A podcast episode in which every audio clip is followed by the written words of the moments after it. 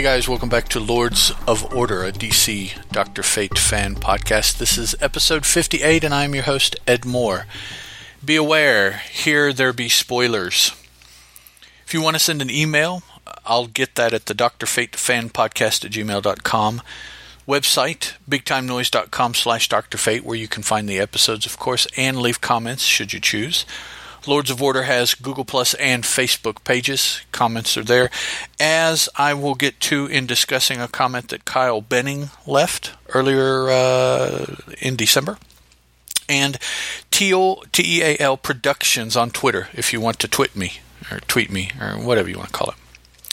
More Fun Comics, issue 76, the 1936 volume, uh, first volume, cover dated 1942. Uh, once again, Dr. Fate has the cover, but this time he has the second story. I don't know what would have relegated him from one to two. So, this is scripted by Gardner Fox, penciled, inked, and lettered by Howard Sherman. The story is entitled The King of Crime. And should you want to find this story or other more fun comics Dr. Fate stories. You can find that in the Golden Age Dr. Fate archives DC publish, published, excuse me, in 2007. Now we open with a full page uh, panel, and at the bottom are three insets that continue the story. The main panel has a chessboard set up with people standing in the different places, Dr. Fate being one of those people, and a large hand uh, either reaching for him, or I kind of get the impression that the hand has placed him and it's pulling back. Uh, you can't really tell. But the narrator tells us Master of the destinies of men and women is Michael Kruger, crime's chessman, a player who uses mortal pawns on his giant checkered board in a game of life and death, and on the chess field, helpless is Dr. Fate, man of mystery, who plans a daring move to checkmate the king of crime. Uh, it sounds much more than actually the story turns out to be. The story doesn't live up to that necessarily. So, all right. Um, we start inside the richly furnished study of Michael Kruger, brilliant psychologist and chess player, in his home that he calls the Castle after the chess piece. Uh, he's playing a gentleman here and beats him. Gentleman's name is Bates. And then, as part of the uh, wager, Kruger relays that he, he understands that Bates is having some financial difficulty, and that if Bates steals his wife's emerald, the Sultan of Singapore, and gives it to Kruger, he will give him a $100,000, which is enough money to allow Bates to continue to live um, in the manner to which he has become accustomed, apparently. So, two evenings later, we're at the Cardwell Bates residence. So, there's the first name of Bates that we just saw, Cardwell. And um, introductions are being made as people are entering the party. Uh, first up is Inza Carmer and Mr. Kent Nelson. Now, Inza Carmer raises a question that I checked into. Apparently, this is the third of three names that the female paramour for Kent Nelson has been given Inza Kramer, Inza Sanders as last issue, and Inza Carmer.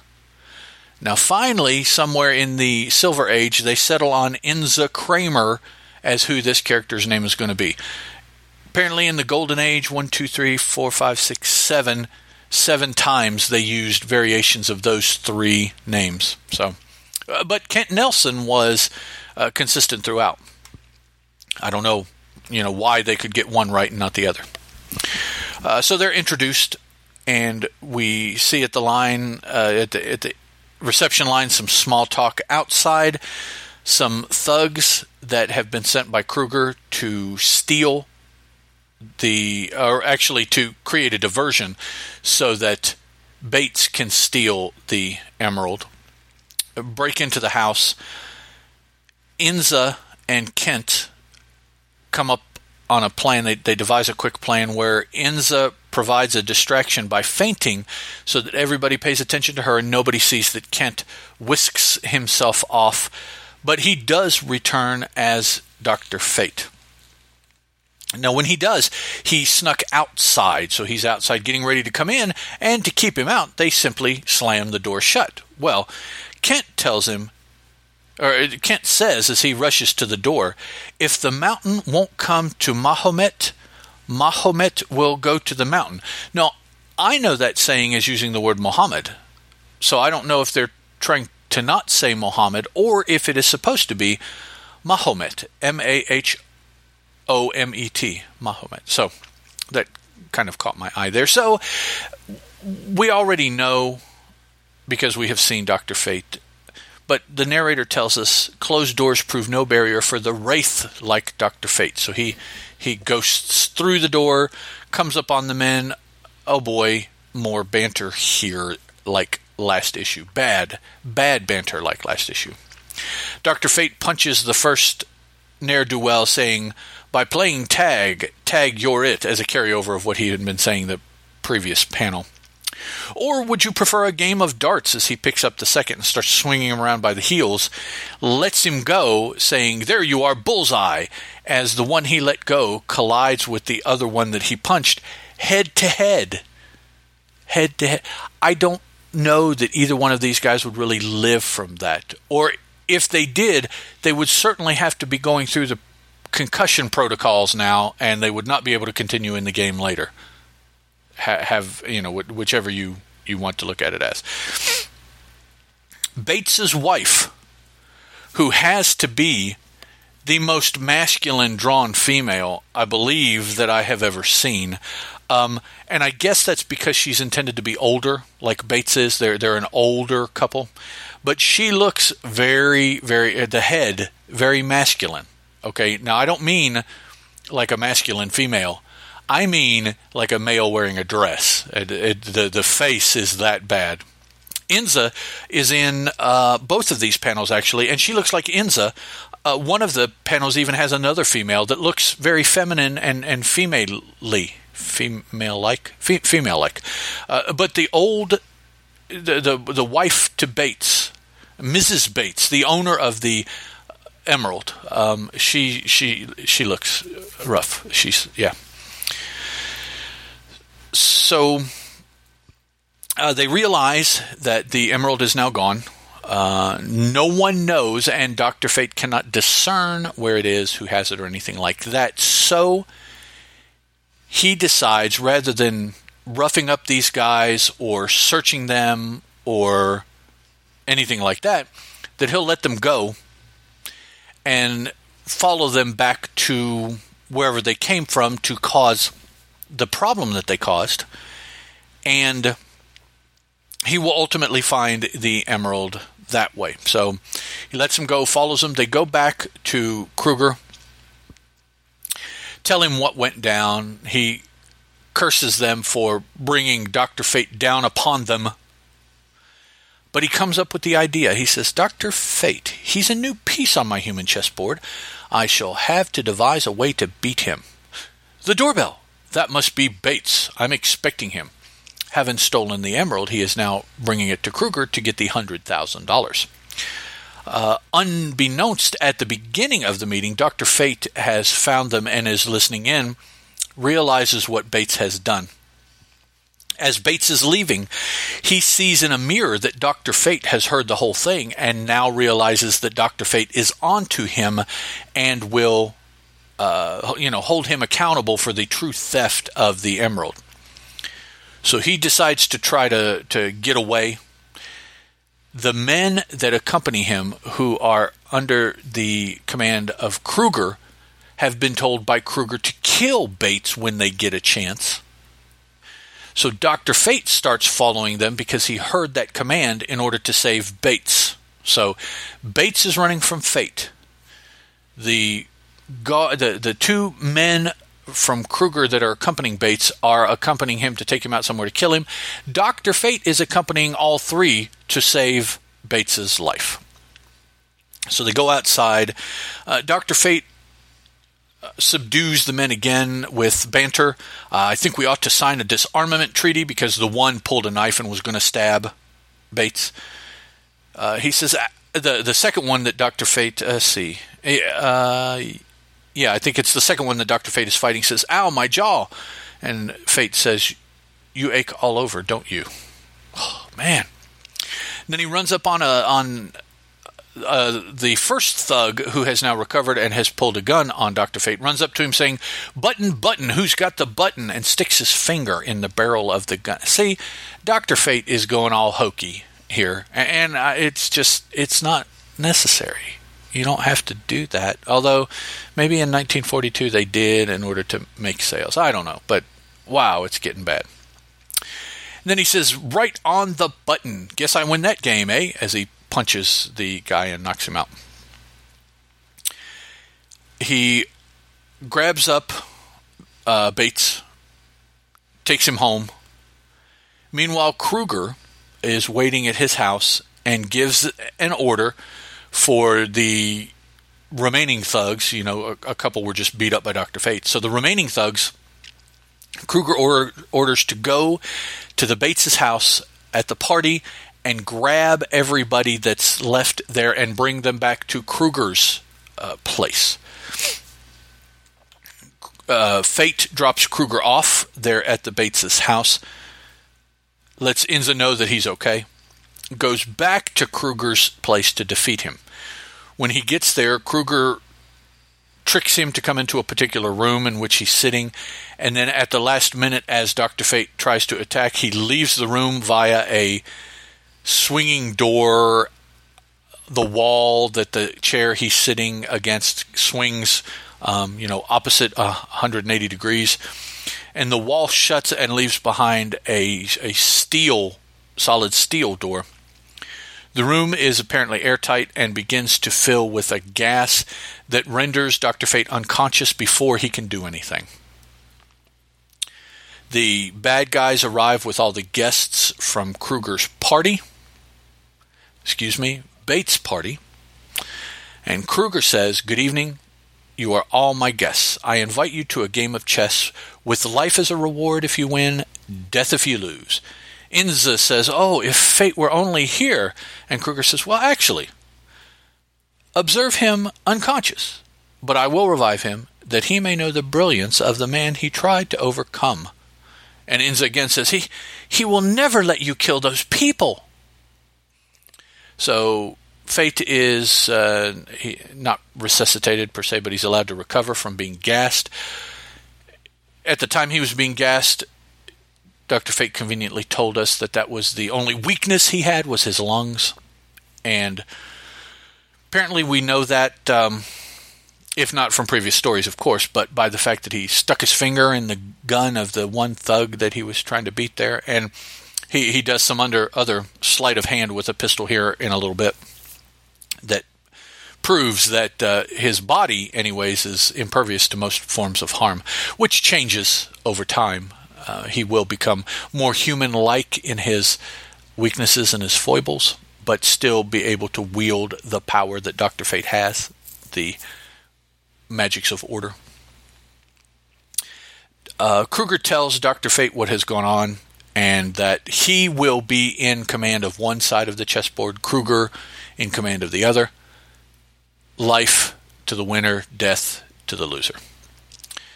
So the game starts, and where normally, you know, you you capture a piece of your opponent. You know, the the two sides are Kruger and all of his, and not all, but uh, his men, and then Doctor Fate and the guests from the party. Now, we don't really see that Kruger subdues any guests from the party, but in order to advance the game, you would have to assume he does at some point. However, we do see when Dr. Fate um, subdues people because he has inserted himself in the game as the Black Queen's bishop. So he's black, Kruger is white. Fate is the Queen's bishop, black. So as he's going around the board under his own command, he's he's you know telling all the moves for the black side. He is physically beating Kruger's men as as you would capture the pieces. Until finally, the men are giving up because, of course, every time they encounter fate, they get busted up pretty good. Kruger curses them for being the cowards that they are, and Dr. Fate, with more banter, is uh, defeating the men, and, and now he's starting to talk to Kruger, and Kruger tells him, Well, that's fine, you may win the game, but actually I'll win because Inza will die. Uh, at that point, Fate decides that he needs to do something other than just, you know, participate in the little messed up chess game that they've got going on here. So he runs through the door that Kruger uh, escaped out of, hoping that it was unlocked, and indeed it was. Kruger hadn't thought to lock it after he got in there to um, revive Fate, and, and this is the same room that the chess game has been occurring in. So he rushes Kruger. Kruger grabs up Inza and has a pistol. And as he fires the pistol, as Kruger does, Fate puts his hand up against the pistol and causes it to backfire to blow back on Kruger, damaging his hand. He knocks Kruger out with the quip Here's one thing that never backfires my straight right to the jaw. Oh. Um, we get back to the party. Everybody, you know, thanks everybody. We get some more of the uh, Mrs. Bates that is so masculine looking here. Actually, the way she's drawn, she reminds me of somebody, and it's not coming to me. It might be somebody in like the Shazam uh, pantheon of characters, although I know pantheon's not the right word. Um, but it, she reminds me of somebody that I've seen in a comic book from the Golden Age, and I, I can't remember who it is. And in the last panel, Kent and Inza are out doing some shopping. Kent says, I want to buy a chessboard and learn the rules. The game's still new to me. And Inza says, Oh, no, you don't. I've seen just about all the chess I ever want to. Let's buy a Tiddlywinks or a, a Tiddle. Uh, Tiddle Tiddlewinks? I always thought it was pronounced Tiddlywinks, but th- this is spelled Tiddlewinks game um, instead, she says. So she has no stomach for any more chess. Right, now, as I said, I do have some feedback from Mr. Kyle Benning. He said, Ed, I'm totally with you on your frustration with the decompressed storytelling method in current comics and the especially long, drug out story arc running through the current Dr. Fate series. Now, this is in reference to issue 56, where I discussed the current Dr. Fate volume, issue 6. He continues, In fact, I was fed up and tired of it with the fourth issue of the series and quit picking it up. Decided I'd wait for the trade if the story seemed to pick up in your coverage of subsequent issues. Well, thank you, Kyle, uh, for that uh, vote of uh, confidence, you know, uh, that my coverage is uh, decent enough, anyways, that you can judge for yourself whether, for, based on what I say, you think it would be something you would like to read. I appreciate that. Uh, of course, as proven by your coverage in this episode, they're still dragging this story out. Yes, they are. the premise has potential and is interesting, but I feel like it has so much like it was so much better realized and executed with the Marvel character, the Arabian Knight, in one of my all time favorite issues of The Incredible Hulk, issue 257. In that single issue, Bill Mantlo and Sal Buscema managed to do more work with a man of Arab descent tapping into special powers that are his Egyptian birthright to defeat ancient demons, uh, the ancient demons Gog and Magog, then this creative team has managed to do with our new Dr. Fate in half a year. Uh, I agree.